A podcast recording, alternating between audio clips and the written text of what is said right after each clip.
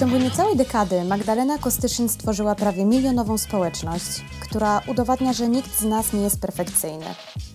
Chujowa pani domu stała się ruchem, czy nawet filozofią, która normalizuje codzienne wpadki, niedociągnięcia i to, co przytrafia się każdej i każdemu z nas.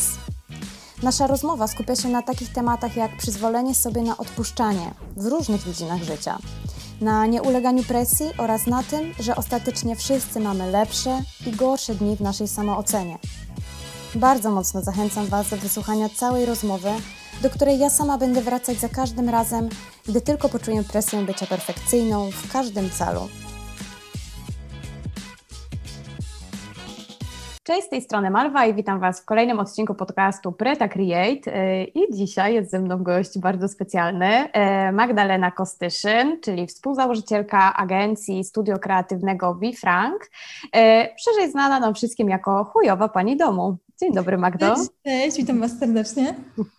Dzięki bardzo za, za to, że znalazłaś czas na naszą rozmowę, która, e, no cóż, no, rozpoczęła się zgodnie z tematem, czyli przez 20 minut walczyłyśmy z problemami technicznymi, ale gdzieś tam chyba, chyba się tego spodziewałam, że coś może pójść nie tak.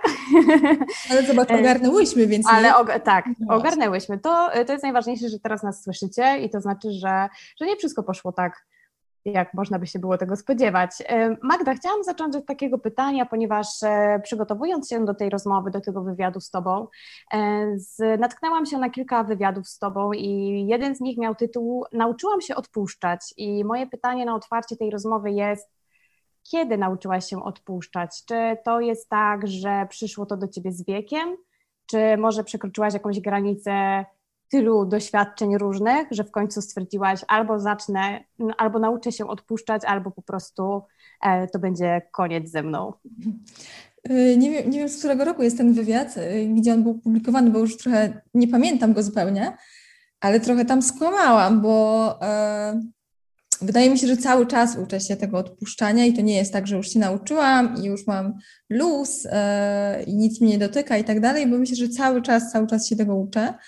Ale jeśli miałabym powiedzieć w takim jednym momencie, to zdecydowanie powiedziałabym, że to e, macierzyństwo i taka droga rodzicielska sprawiła, że po prostu chcąc, nie chcąc, musiałam nauczyć się odpuszczać, bo, e, no bo szybko, szybko zorientowałam się, że po prostu nie będę mogła działać e, w taki sam sposób jak w czasach przedmacierzyńskich i że po prostu się nie da. I jeżeli nie nauczę się odpuszczać niektórych rzeczy, że na przykład ok, zajmuję się dzieckiem, ale w takim razie przez cały dzień w ogóle, nie wiem, nie robię nic w domu, albo wtedy odpuszczam trochę pracę, to gdybym, gdybym nie doszła do takich wniosków, po prostu bym zwariowała. Um, ale nie jest tak, że umiem tak odpuszczać już na 100% i czuję się takim super wolnym yy, i wyluzowanym człowiekiem, bo jednak mam w sobie jakąś taką dużą dozę yy, nie wiem czego, zadaniowości, że chciałabym właśnie w ciągu dnia robić jak najwięcej, że chciałabym super łączyć e, karierę z życiem domowym, a to jest bardzo, bardzo, bardzo trudne i, i często gdzieś to kosztuje mnie sporo nerwów. Więc odpowiem Ci na to pytanie, że wciąż się uczę. Mhm. Chyba też się uczymy przez całe życie, ale są jakieś takie obszary, w których odpuszczanie idzie Ci o wiele łatwiej? Właśnie tak. na przykład domowe albo kariera? Które to są obszary? Oj, zdecydowanie y, domowe rzeczy. Wiesz, ja już nawet się nie łudzę, że kiedyś nauczę się gotować, i nawet nie mam wyrzutów sumienia, o, nawet nie mam wyrzutów sumienia, że na przykład mam nieugotowany obiad albo że coś jest nieposprzątane i tak dalej. E, więc e, odpuszczanie w tym temacie przychodzi mi o wiele łatwiej. Jeśli chodzi o sprawy zawodowe, no to tutaj mam problem. Tutaj mam problem, bo chciałabym robić bardzo dużo rzeczy, mam bardzo dużo pomysłów, a mało czasu i tutaj rodzi się frustracja. Mhm. A zastanawiam się też, e, bo sama ostatnio praktykuję odpuszczanie i chyba to, co jest dla mnie najtrudniejsze, to przejście granicy takiej swojej psychicznej, kiedy to jest odpuszczanie, a kiedy to już się zamienia w jakieś takie lenistwo albo niedbalstwo, bo myślę, że tutaj ta granica jest dosyć cienka i z tego, co ty już mi powiedziałaś, to rozumiem, że dla ciebie praca też jest bardzo ważna i podchodzisz do niej ambicjonalnie. Ja też podchodzę super ambicjonalnie e, i czasem łapię się na tym, że kiedy odpuszczam za bardzo, to mam wyrzuty sumienia, że nie pracuję, mhm. tak? I zastanawiam się, a potem, a potem na przykład mam wyrzuty sumienia, dobra, może ja jestem leniem i zaczynam zastanawiać, czy ja jestem leniem, czy po prostu to zdrowe. I wiesz, dochodzi do tego, że ja pytam koleżanek, hej, a czy ty jak leżysz w niedzielę na przykład przez 4 godziny na kanapie i czytasz książkę albo oglądasz Netflixa, to masz wyrzuty sumienia i czy to jest normalne, czy można tak zrobić? I zastanawiam się, yy, gdzie jest ta granica między, między odpuszczaniem, a właśnie już takim, takim lenistwem. Ja nie, nie wiem, gdzie jest ta granica, bo ja na przykład nie potrafię odpuszczać i odpoczywać. O, odpuszczać, odpoczywać. Y, I to jest mój problem, na którym y, już złapałam się jakiś czas temu, że ja cały czas jestem w jakimś, jakichś takich systemach myślowych, że nawet jeśli mam wolną chwilę, to ja nie potrafię sobie usiąść jak normalny człowiek na kanapie na przykład nic nie robić, tylko ja już ja muszę coś robić, ja muszę czytać, ja muszę, nie wiem, czegoś słuchać, coś oglądać i tak dalej. I, jeżeli miałabym tak prześledzić całe, całe swoje tygodnie, miesiące, to naprawdę nie, y, nie wiem, nie zdarza mi się właśnie taki, takie momenty, w których ja po prostu leżę i nic nie robię. Mhm. I uważam, że to jest chore. No właśnie, bo mhm. to, to, brzmi, to brzmi strasznie. to brzmi strasznie i myślę, że rzeczywiście jakby słuchał nas jakiś profesjonalny psycholog, to by powiedział o, o, o, proszę się do mnie zgłosić, nie tędy droga. E, a jak jest na wakacjach? Na przykład jak masz wakacje, to wtedy łatwiej Ci się odpuszcza? E, łatwiej Ci nie, trochę lękować? Nie, nie, nie, nie, nie. Pracuję teraz nad taką publikacją i oczywiście e, byliśmy w kwietniu na wakacjach i pojechałam tam z myślą, że będę pisać nie wiadomo ile. Zamiast pojechać z myślą, że tak, jedziemy na dwa tygodnie, ja sobie super odpocznę od wszystkiego, wyłączę się i tak dalej, to ja pojechałam z listą zadań, które muszę zrealizować na wakacjach. E, I tak naprawdę byliśmy dwa tygodnie e, na Wyspach Kanaryjskich i w ostatni dzień wakacji poczułam luz, poczułam, że kurde, super, poczułam taką beztroskę, że nic nie muszę i tak dalej, no ale na drugi dzień wracaliśmy. Ale to tylko pokazuje, pokazuje, że te badania, które mówią, mhm. że taki optymalny czas urlopu to trzy tygodnie chyba, tak? Tak, tak. Chyba właśnie, że po, po 10 dniach w ogóle mózg i ciało się przedstawia na odpoczynek. No właśnie. E, jakoś tak, mniej więcej około po 10 dniach, z tego co pamiętam. I dopiero wtedy naprawdę zaczynamy odpoczywać. I e, kurczę, tak jak sobie myślę, to rzeczywiście rzadko się zdarza, że dajemy sobie taki luz i dajemy sobie tyle przestrzeni, tyle czasu, bo nawet e, w wakacje raczej też z tego co widzę i po sobie i po znajomych, to rzadko się zdarza, że po prostu co roku wyjeżdżamy na dwa tygodnie, na trzy tygodnie, tylko raczej takie krótsze, wypady. Mhm. Dokładnie, dokładnie, więc, więc tutaj też warto mieć to, mieć to na uwadze, że trzeba to praktykować. Ale co, starasz się jakoś, um, walczysz z tym? Um... Walczę, walczę. Staram się na przykład ograniczać w ogóle korzystanie z social mediów, jak jestem e, właśnie gdzieś na wakacjach, czy no, czy ograniczać w ogóle, w ogóle e, te wszystkie swoje jakieś obowiązki ale jednak korci, żeby na przykład wieczorem sprawdzić, jakie maile do mnie przyszły i tak dalej, że tak mimo wszystko jakoś tak nie umiem w 100% się wyłączyć. E, no i źle mi z tym, bo potem oczywiście mam wyrzuty sumienia, że pojechałam na wakacje, a sprawdzam maila. A jeszcze nie daj Boże, że wpadnie jakiś e, niefajny mail, to już mam, wiesz, cały dzień mhm. zrypany. Mhm. Po co i na co mi to było? Nie, nie przychodzi do ciebie taki moment, kiedy ciało albo psychika mówi ci dosyć, czyli kiedy ty nie masz nad tym kontroli, ale już po prostu wszystko, mhm. wszystko cały twój mechanizm, organizm daje ci znać, że dobra, musisz rzucić na luz. Mm-hmm. Myślę, że jestem teraz w takim momencie, gdzie czuję, wiesz, takie ogromne, myślę, taki ogromny rodzaj wypalenia zawodowego. Właśnie mm. przez to, że tak przez wiele, wiele lat, już nawet nie wiem ile, ale powiedzmy, że tak od, uj, nie wiem, 7 lat, Pracuję bardzo, bardzo intensywnie właśnie na kilku etatach, na kilku polach, robię bardzo dużo rzeczy. I, i w momencie, kiedy, kiedy nie mieliśmy dziecka, to się udało, udawało jakoś łączyć, bo tak naprawdę mogłam sobie całymi dniami pracować i nie miałam jakichś większych obowiązków.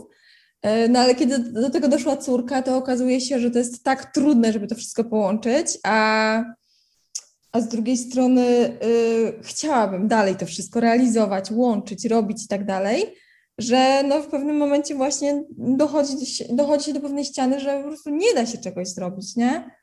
I tak, tak, to, to, to jest bardzo trudne i myślę, że jestem w takim momencie teraz, że marzy mi się, żeby zamknąć jeden z projektów, który realizuję i po mhm. prostu na dwa miesiące minimum zniknąć po prostu z internetów i po prostu się wyłączyć, mhm. ale, ale nie wiem, czy się na to odważę.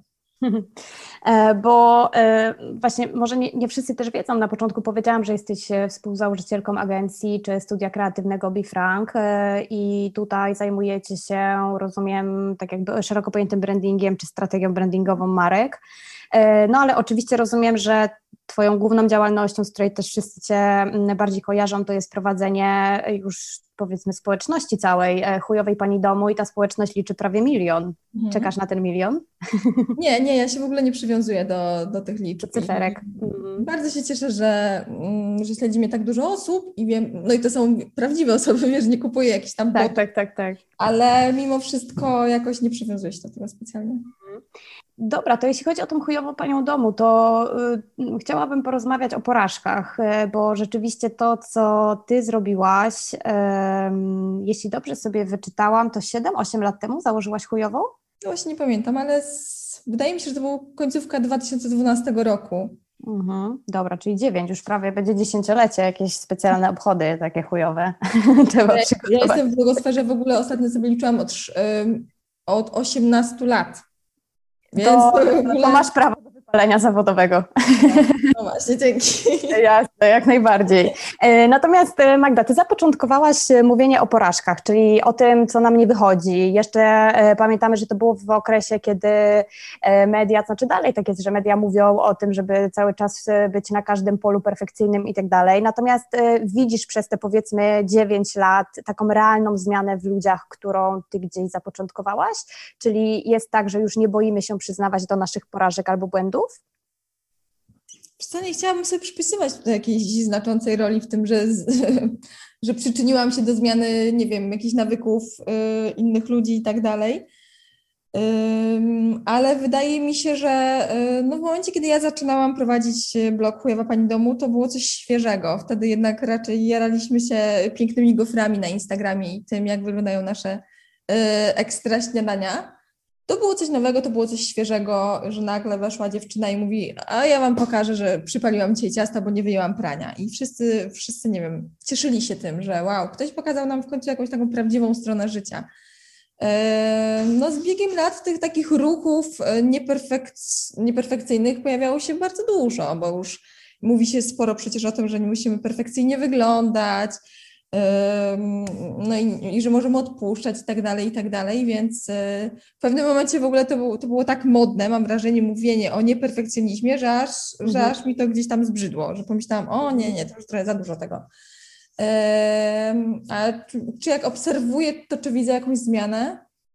Wydaje mi się, że tak, że wydaje mi się, że jesteśmy trochę bardziej otwarci na to, żeby właśnie przyznawać się e, do tego, co nam nie wyszło, że już chyba nie jesteśmy aż tak bardzo zachwyśnięci tą taką wizją sukcesu i tym, że tylko sukces, praca, kariera, pieniądze to jest najważniejsze na świecie, że bardziej dochodzi gdzieś tam e, taki bardziej ludzki głos w nas, który właśnie mówi, że sobie z czymś nie radzimy, coś mi nie wyszło, e, coś tam uznaje za porażkę i to obserwuję właśnie nie tylko wśród swoich czytelników, ale myślę, że też wśród innych twórców internetowych. Mhm.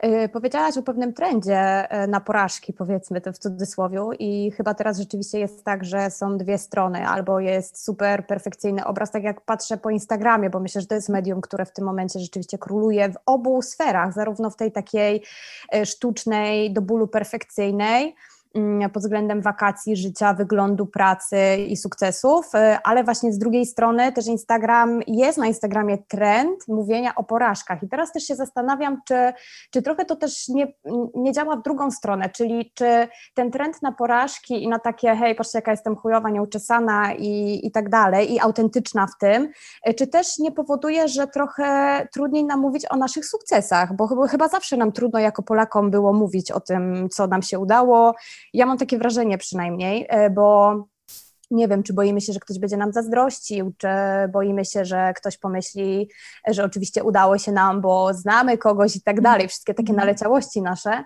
E, I zastanawiam się, czy, czy też widzisz, że jest nam trudno mówić o, o sukcesach, czy na przykład tobie jest trudno mówić o sukcesach? No mnie jest bardzo trudno. A tobie mówić. właśnie, dokładnie, teraz sobie o tym pomyślałam, że tobie chyba jest super trudno mówić o jest sukcesach. bardzo trudno mówić, ja praktycznie właśnie, wydaje mi się, że o nich nie mówię i mój, mój partner, Paweł, jest po prostu takim moim dobrym duchem, który zawsze po prostu wychwala się za mnie, czego to ja nie zrobiłam i tak dalej, ja nie potrafię o tym mówić. Yy, dlaczego nie potrafię? Nie wiem, dlaczego, bo właśnie wydaje mi się, że wtedy się chwalę. Że zamiast mm, nie to, że właśnie opowiadam ludziom, co robię i co, nie wiem, co zdobyłam, co osiągnęłam, to dla mnie wydaje się, że ja się przechwalam. No i to jest, wiem, że takie głupie myślenie bardzo błędne, ale chyba tak, takie jakieś przeświadczenie jest w wielu z nas. A czy to też nie jest tak, że przez to, że budujesz swój też jakiś tam wizerunek, powiedzmy, na tym, że jesteś chujową panią domu, to chwalenie się jest nie na miejscu? Nie, nie, jakoś tak nie, nie łączę tego tutaj ze sobą razem, bo jednak chujowa pani domu jest jakimś e, ruchem. Ja jakby nigdy też nie stawiam znaku równości pomiędzy Magdaleną Kostyżną a chujową panią domu, e, bo chujowymi paniami domu nazywają się, wiesz, e, setki tysięcy kobiet właśnie w Polsce czy gdzieś tam na świecie i bardziej nazywam to jako jakiś taki ruch, ideę, filozofię, niż konkretnie jedną postać. Mhm. Ale no nie wiem, może coś w tym jest, o czym mówisz, bo bo ludzie trochę oczekują ode mnie tego, że ja będę trochę taką kobietą porażką, trochę mhm. taką fajtłapą i właśnie to nawet widać, jak często gdzieś tam występuję, czy jakieś pokazuję swoje zdjęcie, to zaraz mam komentarze w stylu jesteś za ładna na bycie chujową panią domu, albo chujowa pani domu nie miałaby tak czysto w domu. Mhm. Ostatnio nawet ludzie się przyczepili, że mam y, za drogie auto do bycia chujową panią domu. O kurde. Więc troszkę, trochę może coś w tym jest, że gdzieś tak nieświadomie stresuje się tym, że no nie wiem, że faktycznie jak powiem o czymś, co wyszło mi super, to zaraz mhm. właśnie będą tego typu komentarze. I robię to jakoś nieświadomie, bo jakoś staram się oczywiście żyć w zgodzie ze sobą, nie, nie zgodnie z presją innych osób, ale gdzieś tam nieświadomie być może dochodzą do mnie takie głosy. E, tak naprawdę to, to jest straszne, co mówisz, bo rzeczywiście wpadłaś w jaką, znaczy wpadłaś, można wpaść w taką, w taką pułapkę mm, troszeczkę tego, nad czym się pracuje przez, przez kilka lat. A czy z drugiej strony też jestem ciekawa, czy zdarzało Ci się mm, na przykład mm, być, być traktowaną mm, inaczej, że, że jeżeli nawiązujesz współpracę y, z kimś biznesową, y, z klientem, czy z partnerem, ze sponsorem, y, to czy to jest tak, że musisz starać się bardziej, żeby udowodnić, że nie jesteś chujowa? Nie, nie, nie, nie. To raczej jest zawsze na odwrót. Mam kilka takich przykładów, że na przykład w naszej agencji BeFrank rozpoczynaliśmy jakieś rozmowy z nowym klientem i ktoś, kiedy dowiedział się, że właśnie ja prowadzę blog Chujowa Pani Domu, no od razu była inna gadka, od razu była jakaś luźniejsza rozmowa, e, fajnie nam się rozmawiało bez takiego dystansu i tak dalej, i tak dalej, więc e, muszę powiedzieć, że tu zawsze e, ta moja druga działalność blogowa e, działa na plus, mhm. że raczej ludzie, jeśli mnie znają i wiedzą, jak dużą społeczność stworzyłam, to sobie myślą, wow, fajnie, ja chcę współpracować z tą dziewczyną, ona umie w social media. I wracając do Twojego pytania o to, czy muszę się bardziej starać, żeby udowadniać komuś swoją wartość, to, to nie, ja nawet nie chciałabym, żeby właśnie, nie chciałabym współpracować z jakimś sponsorem, partnerem czy marką, którym musiałabym udowadniać swoją wartość i to, że jestem, nie wiem, wartościowym człowiekiem, robię fajne rzeczy, tylko że moja nazwa bloga jest y, wulgarna. Nie współpracuję z takimi osobami, wręcz przychodzą do mnie raczej marki i agencje, które mówią: Wow, cenimy to, co robisz, y, lubimy Twoje poczucie humoru, chcemy z Tobą coś zrobić. Więc na szczęście nie zdarzają się takie sytuacje, że muszę komukolwiek coś udowadniać. Super. Rozmawiamy o biznesie i zastanawiam się, czy ty jesteś e, dobrą bizneswoman, czy raczej chujową? Jezus Maria, chujową. Jestem beznadziejną. Ale jaka duma z tego bije. No to już chyba pewien, rodzaj pogodzenia się z tym. Nie, ja jestem taką duszą bardziej, powiedziałabym, kreatywną, artystyczną i u nas w domu to właśnie mój partner jest tą osobą taką która jest bardzo ogarnięta biznesowo i wie wszystko co i jak, a ja, Jezu, ja najchętniej to bym ludziom wszystko za darmo robiła i mhm. E, nie, nie jestem ogarnięta, ja się nawet w tym takim świecie biznesowym nie odnajduję. E, I na przykład w naszej agencji mamy taki podział, że ja właśnie odpowiadam bardziej za pracę kreatywną, a, a Paweł odpowiada za zatrudnianie ludzi, zwalnianie ich również i za tą taką całą, całą otoczkę bardziej organizacyjną. Nie, po, podziwiam, podziwiam bardzo kobiety, które potrafią e, właśnie tak się ogarnąć biznesowo, na przykład pani swojego czasu. -hmm. Boże, podziwiam tę dziewczynę. E, podziwiam, podziwiam, szczerze podziwiam i może też kiedyś taka będę. Dopiero mam 34 lata, więc wszystko przede mną. Ale może też nie trzeba, kurczę, bo tak sobie myślę właśnie, mm, takie pytanie też mam, że mm, chujowa, chujowa pani domu brzmi dobrze, e, natomiast jak sobie pomyślimy e, chujowa bizneswoman, albo chujowy przedsiębiorca, albo chujowa właścicielka agencji, e, no to już nie brzmi dobrze, co nie? I zastanawiam się, czy to jest tak, że w domu i właśnie w tych przysłowiowych garach, e, w praniu i w zmywaniu podłogi możemy sobie odpuścić i rzeczywiście być chujowe, chujowi, bo myślę, że to też dotyczy mężczyzn. E, czy, a, a w sferze zawodowej nie za bardzo możemy sobie odpuścić? Nie, nie możemy sobie pozwolić na to, e, żeby otwarcie, tak jak ty powiedzieć, tak, mhm. jestem chujową przedsiębiorczynią. Czy nie możemy? No możemy, pewnie, że możemy, ale wtedy właśnie jakaś taka presja jest większa na to, żeby się przyznać do tego, nie? Że na przykład, no dam Ci przykład, yy, pierwszy raz kubki chujowej pani domu zrobiłam z 5 albo 6 lat temu. Mhm. I one mi się w ogóle super, super sprzedawały, ale robiłam wtedy wszystko sama, bo nie miałam właśnie żadnych osób do pomocy, więc y, od A do Z pakowałam je, wysyłałam i tak dalej, i tak dalej. I to mnie, to mnie przerosło na maksa, bo okazało się, że jakieś tam kubki po drodze się biły, były reklamacje i tak dalej. I myślałam, kurwa, na co mi to było? Szczególnie, że ten zarobek z tych kubków nie był jakiś taki ogromny, żeby w ogóle to było warte tych nerwów, stresu i pakowania po nocach kubków. No i po tamtej traumie kubkowej musiałam 5 lat odczekać, zanim wypuściłam kolejne kubki.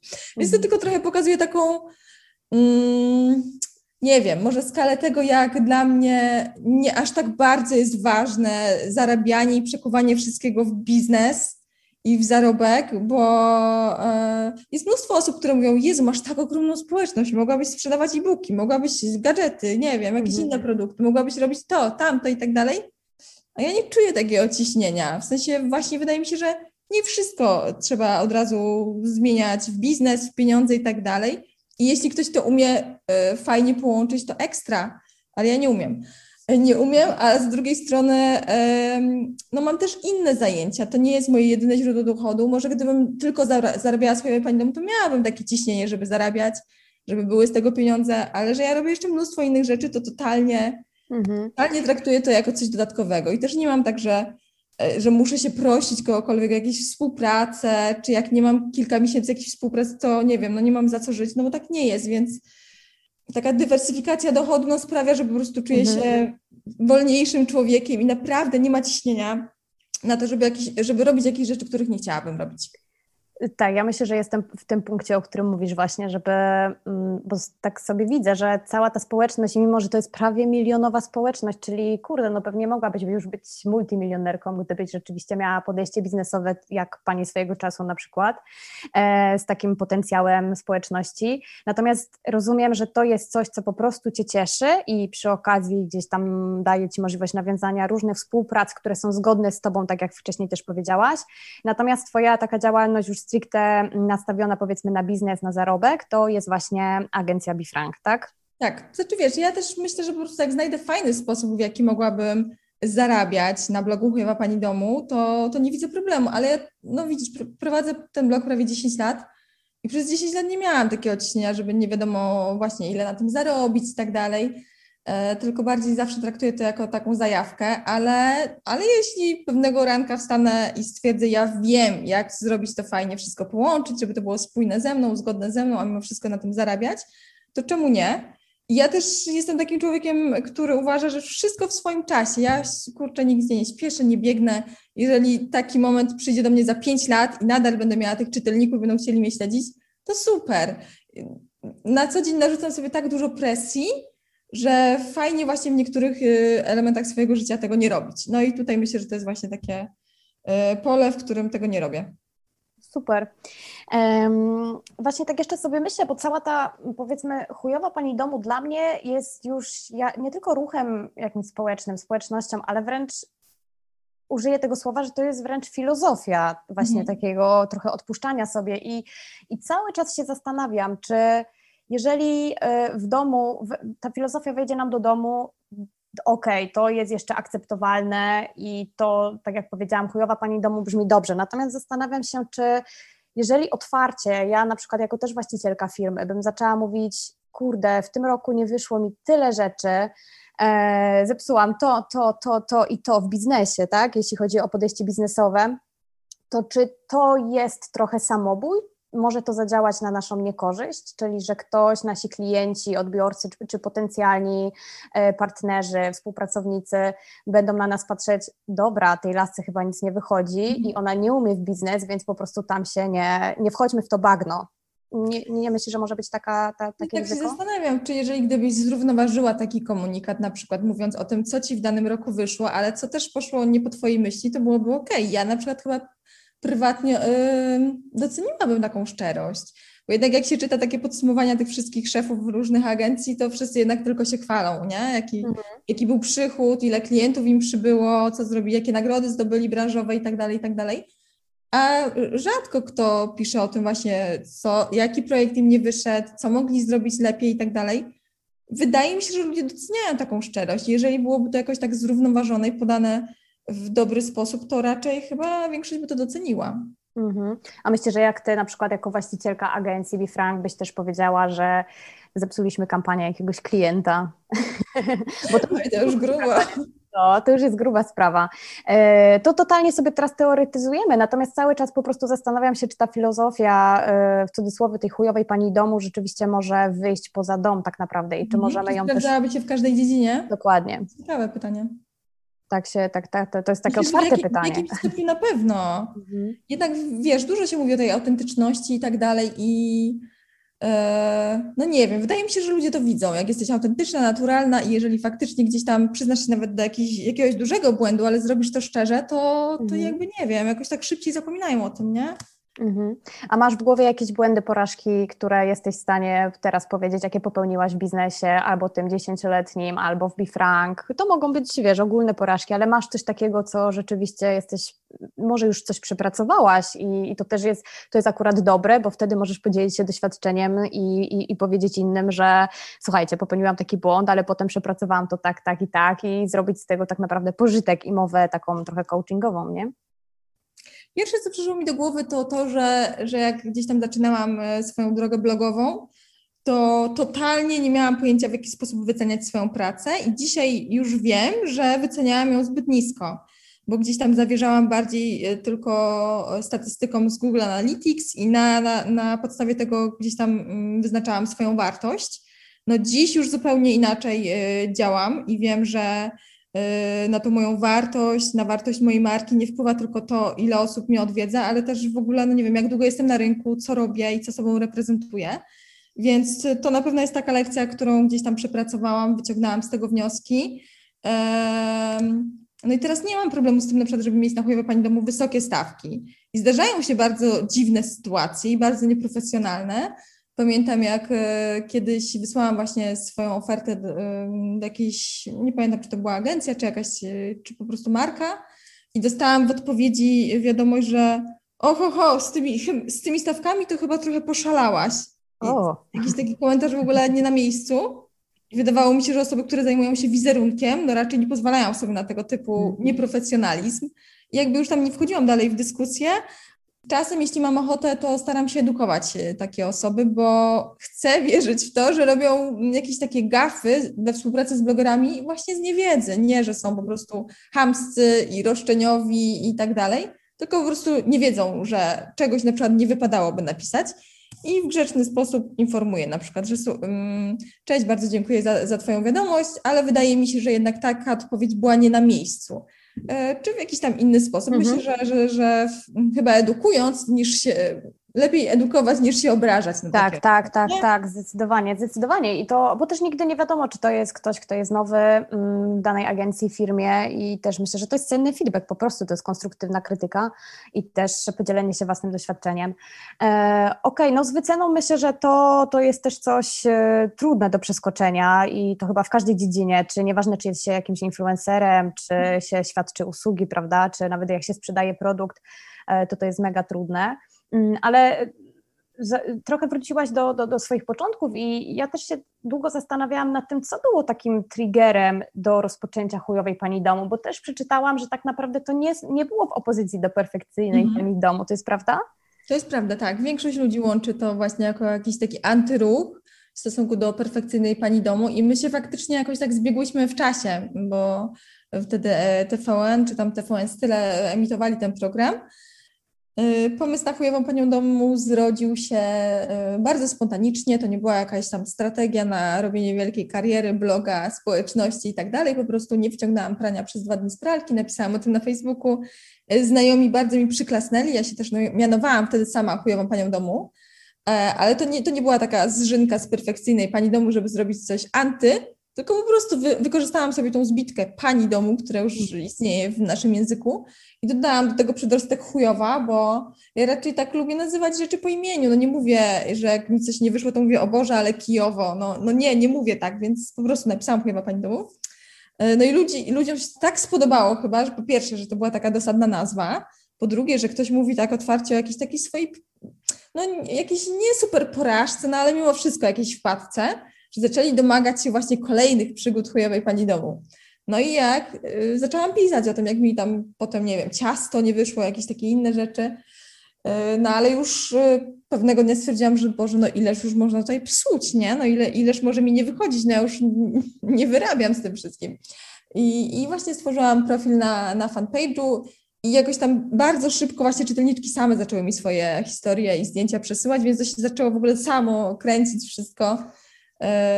Yy, Bo ty otworzyłaś trochę puszkę Pandory, co nie? No, Bo tak, no, żeśmy tak. skrywały to pewnie przez lata i nie wiem, czy przed, przed koleżankami, przed innymi kobietami, chyba przede wszystkim przed innymi kobietami, tak myślę, e, żeśmy skrywały jakieś właśnie to, co nam nie wyszło i otworzyłaś taką puszkę, która też e, nas uwolniła trochę od tych wszystkich, takiego każdy mógł po prostu odetchnąć i powiedzieć, dobra, mi nie wychodzi też to i to.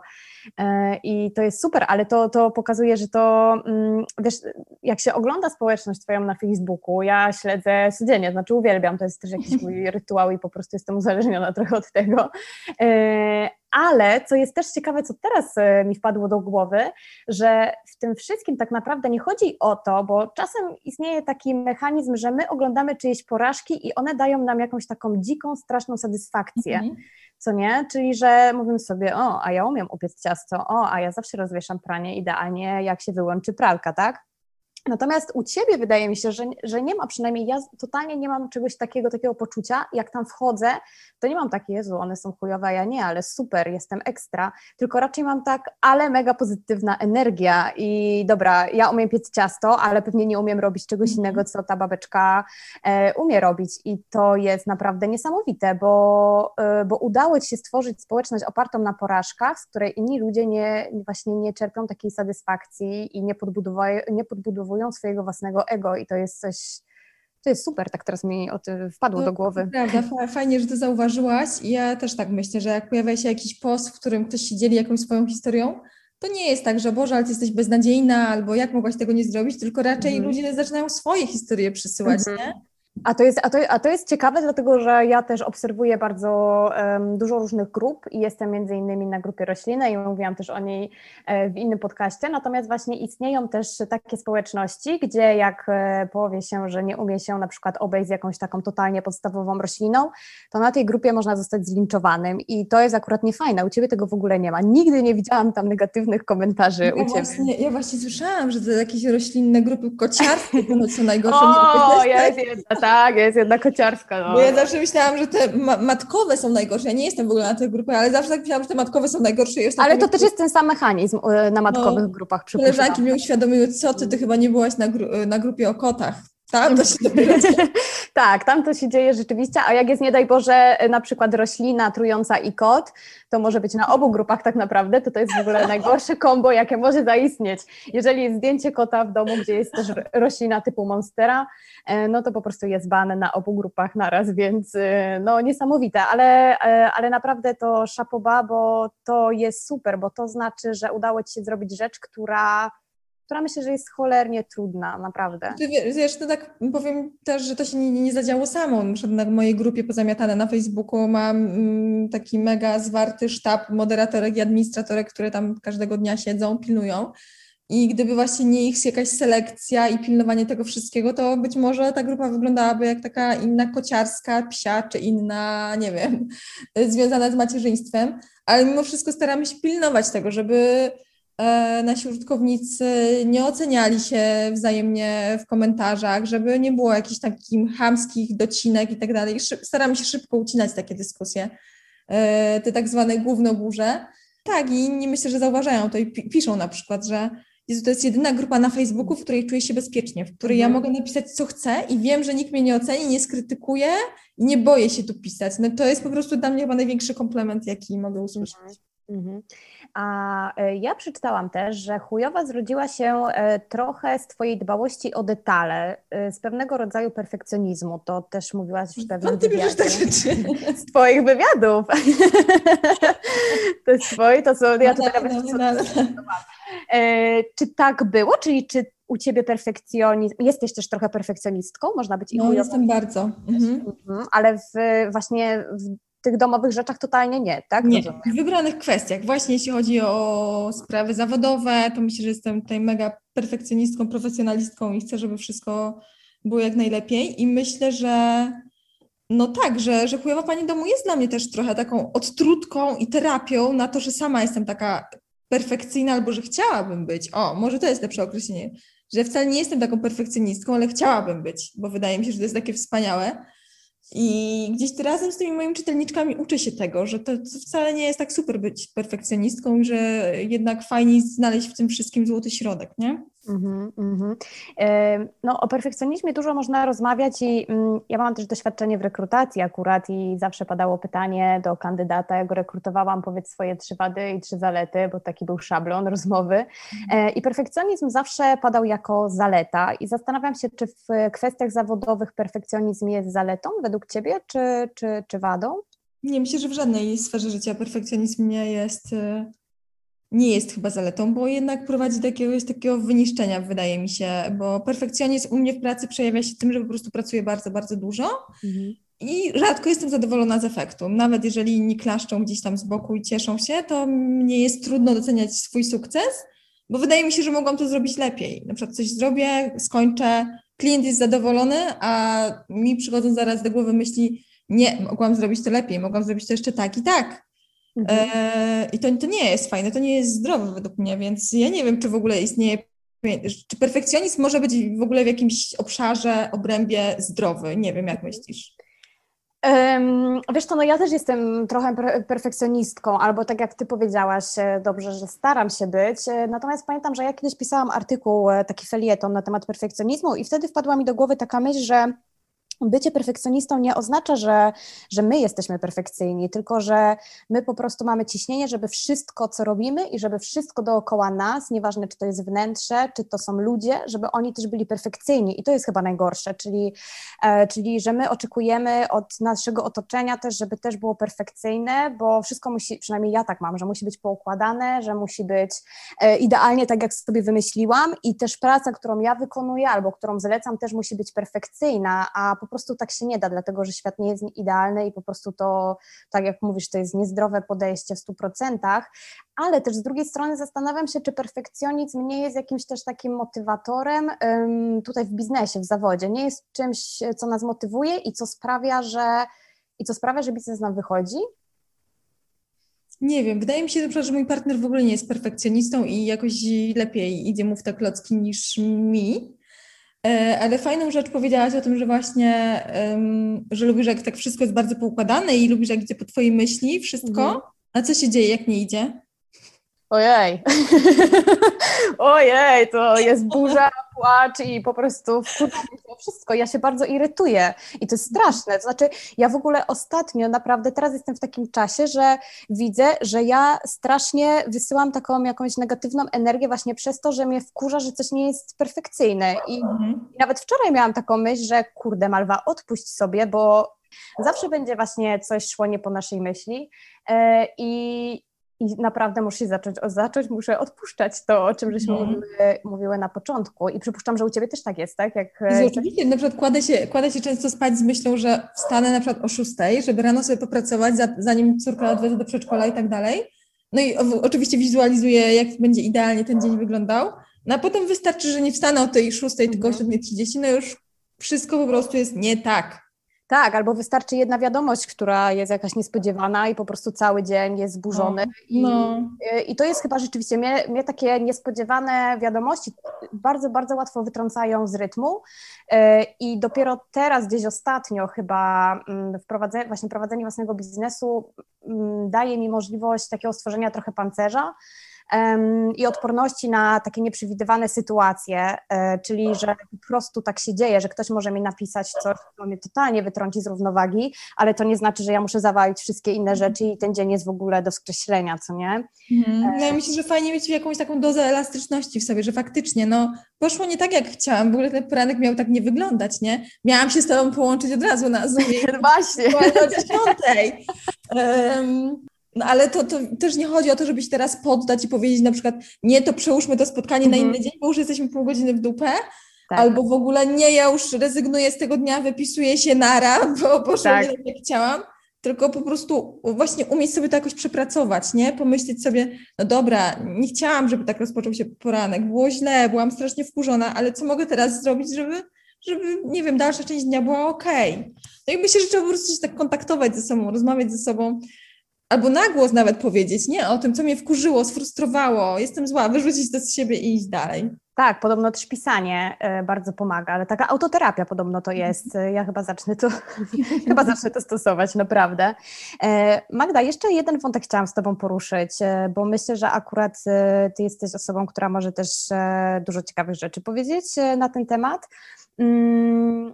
Bo rozmawiałyśmy też, że ty zaczynałaś biznes, kiedy Instagram dopiero raczkował i myślę, że ostatnia dekada została um, chyba totalnie zdominowana przez Instagram i przez to, co Instagram, no Instagram jest, jest pewną rewolucją e, dla nas, tak, czyli um, i dobrą, i w dobrym znaczeniu, i w złym znaczeniu. I właśnie trochę o tym złym, negatywnym e, wpływie Instagrama chciałam z Tobą porozmawiać, czyli o porównywaniu się do innych. I zastanawiam się, czy Ty się porównujesz do innych? Oczywiście. niestety tak. Y, I niestety widzę, jak właśnie Instagram ma zgubny wpływ nawet na mnie, nawet, bo mówię, jestem kurczę już dorosłą dziewczyną, kobietą, matką i, i mam swoje lata i mam też doświadczenie zawodowe i, i znam ten background, jak to w ogóle wszystko wygląda. I ja wiem, że to jest wycinek czyjejś rzeczywistości tylko, że tak ktoś nie, nie wygląda 24 na dobę, a mimo wszystko dalej wpadam w te sidła tego takiego właśnie mhm. porównywania się i myślenia, że wszyscy mają lepsze życie niż ja i tak dalej, i tak dalej. I im więcej czasu spędzam na tym Instagramie, tym jest gorzej i bardzo często zauważam y, takie no, bezpośrednie przełożenie, że na przykład przeglądam Instagram i nagle mam pogorszony nastrój od mhm. razu, nie? Mhm. E, a są jakieś sfery, gdzie najczęściej, to jakieś twoje najsłabsze punkty nie wiem, właśnie wakacje, spędzanie czasu. Yy, wiesz co, wydaje mi się, że najczęściej porównuje się chyba właśnie do innych twórców, twórczyń. I to jest strasznie głupie, co to powiem, nawet się właśnie chyba się tego wstydzę trochę. Porównuje się najczęściej chyba do innych twórców i twórczyń internetowych. Patrzę, co oni robią i, i jeżeli na przykład w fajniejszy sposób niż ja wykorzystują swoje zasięgi, to wtedy, to wtedy automatycznie jakoś jest mi przykro i w ogóle już przekreślam mhm. całą swoją wartość i wydaje mi się, że robię wszystko do dupy i tak dalej. Więc chyba w, tutaj, w tym takim obszarze najczęściej mhm. gdzieś tam się porównuje. E, jakieś wakacje czy tam inne rzeczy, to, to może mniej. To może mhm. mniej, aczkolwiek e, aczkolwiek nie wiem. Mhm.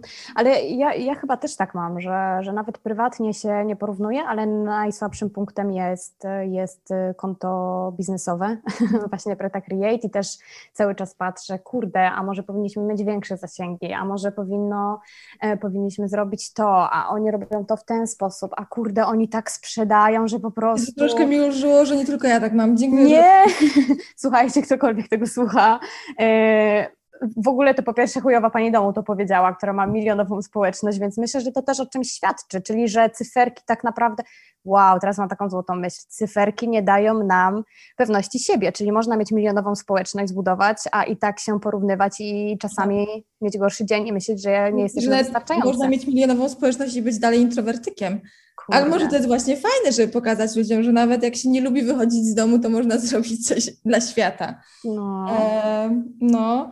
Y, fajnie, fajnie, że o tym mówisz, że też tak masz, bo trochę myślałam, że tylko ja tak mam, że jestem oczywiście taka beznadziejna, że to robisz, że się porównuję i że tracę energię właśnie zamiast coś robić, to tracę energię na to, żeby się porównać, zobaczyć, kto Mhm. zrobił coś lepiej, nie wiem, i tak dalej, i tak dalej. Um, no Nie, nie. nie, totalnie, totalnie ja mam tak samo i czasem sobie myślę, może ja już jestem za stara, może to nie jest moje medium, może ja go nie rozumiem. A robisz sobie jakiś detoks y, albo wyciszasz jakieś konta? Y, Czy wyciszam? Dużo mam kont wyciszonych. Nie robię detoksu, ale myślę, że potrzebowałabym go bardzo. Mhm. A jeszcze, jeszcze właśnie chciałam, wiesz, chwilę wrócić do tego, że porównuję się na przykład do tych innych twórczyń internetowych. Ja sobie gdzieś na takim poziomie racjonalnym, ja wiem, że ja nie chcę być taka jak ona. Jesteśmy w ogóle zupełnie różnymi ludźmi na przykład. E, piszemy o różnych rzeczach, dajmy na to, ja nie, nie chciałabym być tą osobą. Ale mimo wszystko taka jakaś emocjonalna część moja mówi, ale zobacz, ona robi to lepiej, a ma na przykład o wiele, wiele mniejszą społeczność niż ty, nie? Mhm. To Mhm. jest bardzo złe i nie idź w tą stronę. Tak, to jest złe. Nie, naprawdę nie można się porównywać, i, a porównuje się każdy, i duzi, i mali, i ci, co osiągnęli sukces, jakkolwiek go pojmujecie, i ci, co dopiero sukces mają przed sobą, albo osiągnęli sukces w innej dziedzinie niż się spodziewali. To też jest ważne, żeby patrzeć na te sukcesy, które, które mamy i niekoniecznie w tych dziedzinach, na których nam najbardziej zależy w danym momencie. Magda, kurczę, ale super rozmowa nam wyszła psychologiczna. Ja się, ja się bardzo cieszę, bo po pierwsze, to jest chyba pierwsza moja rozmowa, w której ktoś zadaje mi tak ciekawe pytania, wiesz? Wow. No, powiem szczerze, że naprawdę y, super mi się z Tobą rozmawia, Magda, i y, bardzo dużo ważnych, chyba super ważnych wątków. Ja też powiedziałam kilka rzeczy, których wcześniej nie mówiłam, nie spodziewałam się ich powiedzieć, i dziękuję Tobie też za szczerość mm, i za autentyczność, y, bo nieważne, czy jesteśmy chujowe, czy nie jesteśmy chujowe, chujowi, nie chujowi. e, Ważne, żeby po prostu być sobą i bardzo, bardzo Ci dziękuję za tę rozmowę. Ja również dziękuję. Jeśli podobała Ci się nasza rozmowa, śledź projekt Preta Create tutaj, na Instagramie, na Facebooku i w świecie realnym. W Preta Create tworzymy kreatywne szkolenia i warsztaty, nagrywamy podcasty i rozmawiamy z ludźmi z szeroko pojętej branży kreatywnej w Polsce. Przyłącz się do nas i rozwijaj ten projekt razem z nami.